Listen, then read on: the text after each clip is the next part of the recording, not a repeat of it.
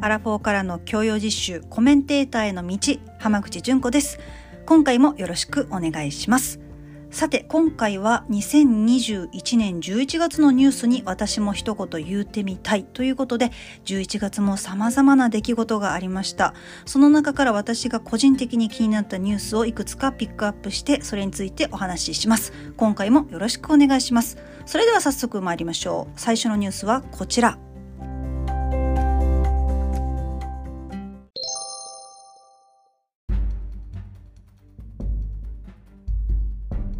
V6 解散。人気グループ V6 が11月1日幕張メッセで解散コンサートを開催。丸26年の歴史に幕を下ろした。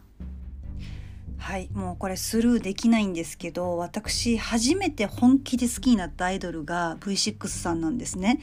でもここ最近で一番まあ寂しくて、まあ、悲しいニュースだなと思ったんですが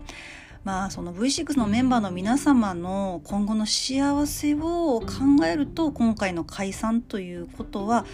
まあ、選択として良かったんじゃないかなっていうふうに思うしかないですねファンとしては。はい、でまあ一番びっくりしたのがですねこの解散ライブの約1時間後にですね V ランドっていう、まあ、今話題になってるその仮想空間っていうのをバーチャル空間でですね新曲を発表されたんですよ。ね、解散コンサートの後に新曲を発表するっていうこの演出にも泣けましたし、まあこのね、ファンに対してのこうあまりね傷つかないでねっていうそばにいるよっていうその優しさにもすごく感動しましたし新しいことに挑戦する姿はすごくかっこいいなっていうふうに思いました。さあ続いてのニュースはこちら。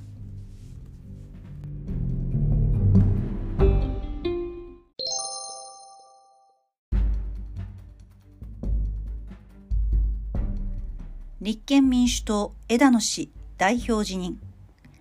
枝野幸男前代表の辞任に伴う立憲民主党の代表選が告示され大阪市小川市泉市西村市の4人が立候補を届け出た。新代表は30日の臨時党大会で選出される。はい、これもすごく気になっているニュースです。えー、23日に行われた討論会で、まあ、全体の尺90分ぐらいあった中で、えー、外交でしたり、まあ、あと安保問題に時間を割いたのは10分未満という、まあ、関心が低いというようなニュースも見ました。まあ、これでいいのかなというのも疑問に思うんですが、まあ、自民党への攻撃だけじゃなくてですね、まあ、やはり、まあ、一国民としてですね政策と向けてほしいなと私は思います。そしてまあ来年の参院選へのま大きなアピールの場ということなのでそれだけやっぱ注目度も上がると思うんですがえまずはですね国を守ることを考えていただきたいなと思います。でまあ、枝野氏のイメージがすごく強いなという中で、まあ、どういうふうにイメージが変わっていくのかっていうのも気になりますし個人的にですね、えー、小川さんの発信力っていうのはすごく気になっております。まあ、ドキュメント映画も拝見いたしましたし、まあ、少しちょっと強引なところが気になるんですが、まあ、熱血プリを見ました。まあ、どう党員の方がジャッジするのか、えー、注目したいと思います。続いてのニュースはこちら。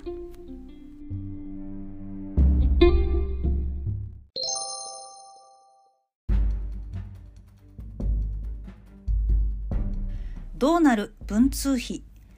10月31日の衆院選で当選した議員に在職1日で10月分の100万円の文書通信交通滞在費、いわゆる文通費が支給された問題に絡み、計69人の新人や元職に1ヶ月分にあたる3から4往復分の航空券に引き換えるクーポンも支給されていたことが分かった。この文通費は非課税で領収書もいらないってこんなお小遣いやんって思ったんですけども今までねずっとそうだったのかと知りびっくりしております、まあ、昔と今ではですね時代も違いますし、まあ、そういった通信にまつわる環境コストっていうのも変わってきてると思います。で過去ですね2009年に問題になっていて、まあ、今までそのままっていうのも意味わかんないですし、まあ、たとえですね在職が1日であろうが2日であろうがですねちゃんとしたまっとうな使い方をしていただいてたらいいんですよ。国のために国民のためにそれが必要なお金なんであれば。でもやった100万円お小遣いラッキーってねこう思ってるって思われてるようじゃねダメだと思うんですよね。でも方法論としていくつかあると思うんですけど例えばですけどねクレジットカードを渡してですねその中で切っていくとかするとですね管理もできるしどういったお金の使われ方がしてるかっていうのもはっきりわかるのでいいんじゃないかなっていうふうに思っています。続いてのニュースはこちら。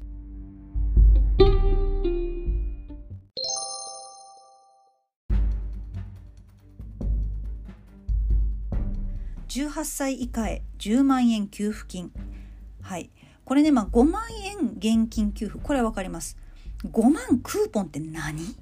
めちゃくちゃ謎なんですけど。なんか怪しいなと。裏を感じるなと。中抜きするんじゃないの？なんてねふうに思ったりするんですけど。これクーポン発行するのにもクーポン使いましょうっていうね広告宣伝にもお金、まあ、コストかかると思うんですよね。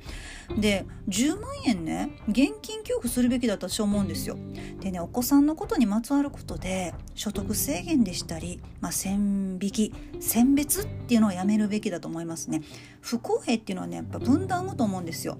まあ、お仕事頑張ってる人の心っていうのを折らないでいただきたいなっていうふうに思っています。さあ続いてのニュースはこちら。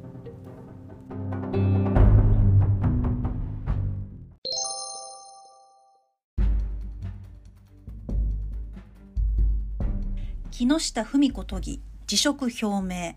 はい。やっと辞表を出しましたか。まずあの会見のファッションチェックをドン小西さんあたりに頼みたいぐらいですよ。皆さんご覧になりましたでしょ？赤のワンピースで胸ガッパン開いてね。ギラギラの指輪2つつけてほんでブランドの時計つけて。もうねなんか自分の結婚式と勘違いしてんじゃないかなって思ったんですよね。もうこれはもう木下さんのファンイベントちゃうねんぞって突っ込みたくなったんですよね。まあ呆れていろいろ言いたいことはあるんですがそんなことより今回ですね明るみになったのは、まあ、議会制度なんですよね。やめさせられないということなんですが、まあ、当選1年経ってからじゃないとリコールができないでしたり、まあ、辞職勧告の強制力のなさそして報酬カットすることが今後いいのかと。まあ、例えばやむを得ない休みに対してどうしていくかとかいうことですよね。まあ、あとですね、除名のハードルの高さ、えー、これ乱発されたらまとまりませんし、まあ、議会の外での問題に今後どう対応していくかっていうのが未来への課題だと思います。続いてのニュースはこちら。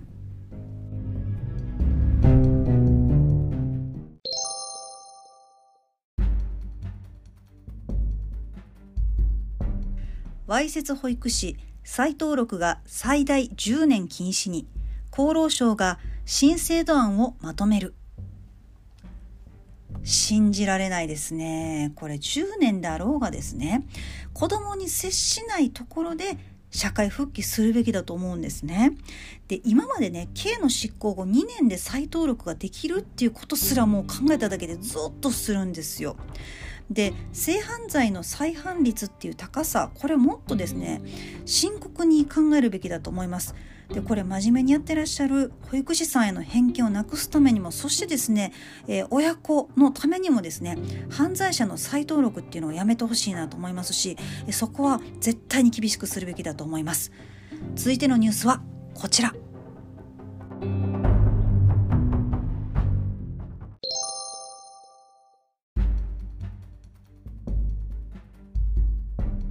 石油の国家備蓄初の放出へ。はい。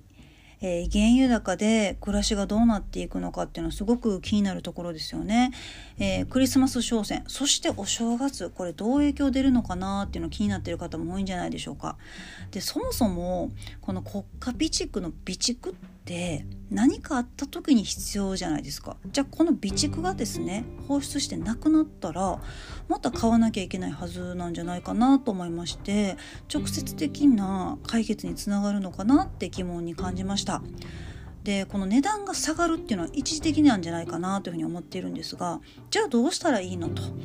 で今回初めて学んだんですがトリガー条項。っていうのを発動させてガソリン税の減税をするしかないということで、まあ、この原油だけじゃなくて全体的な物価が上がっている中まあね早く景気回復すればいいなっていうふうに願っています。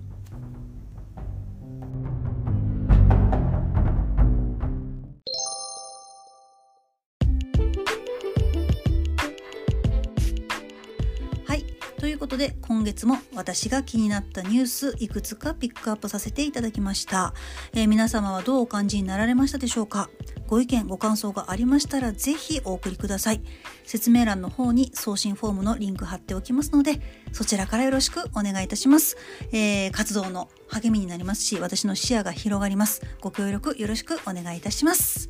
えー、ますます寒くなってきましたので皆様お体ご自愛ください。次回の配信でお会いしましょう。浜口純子でした。失礼します。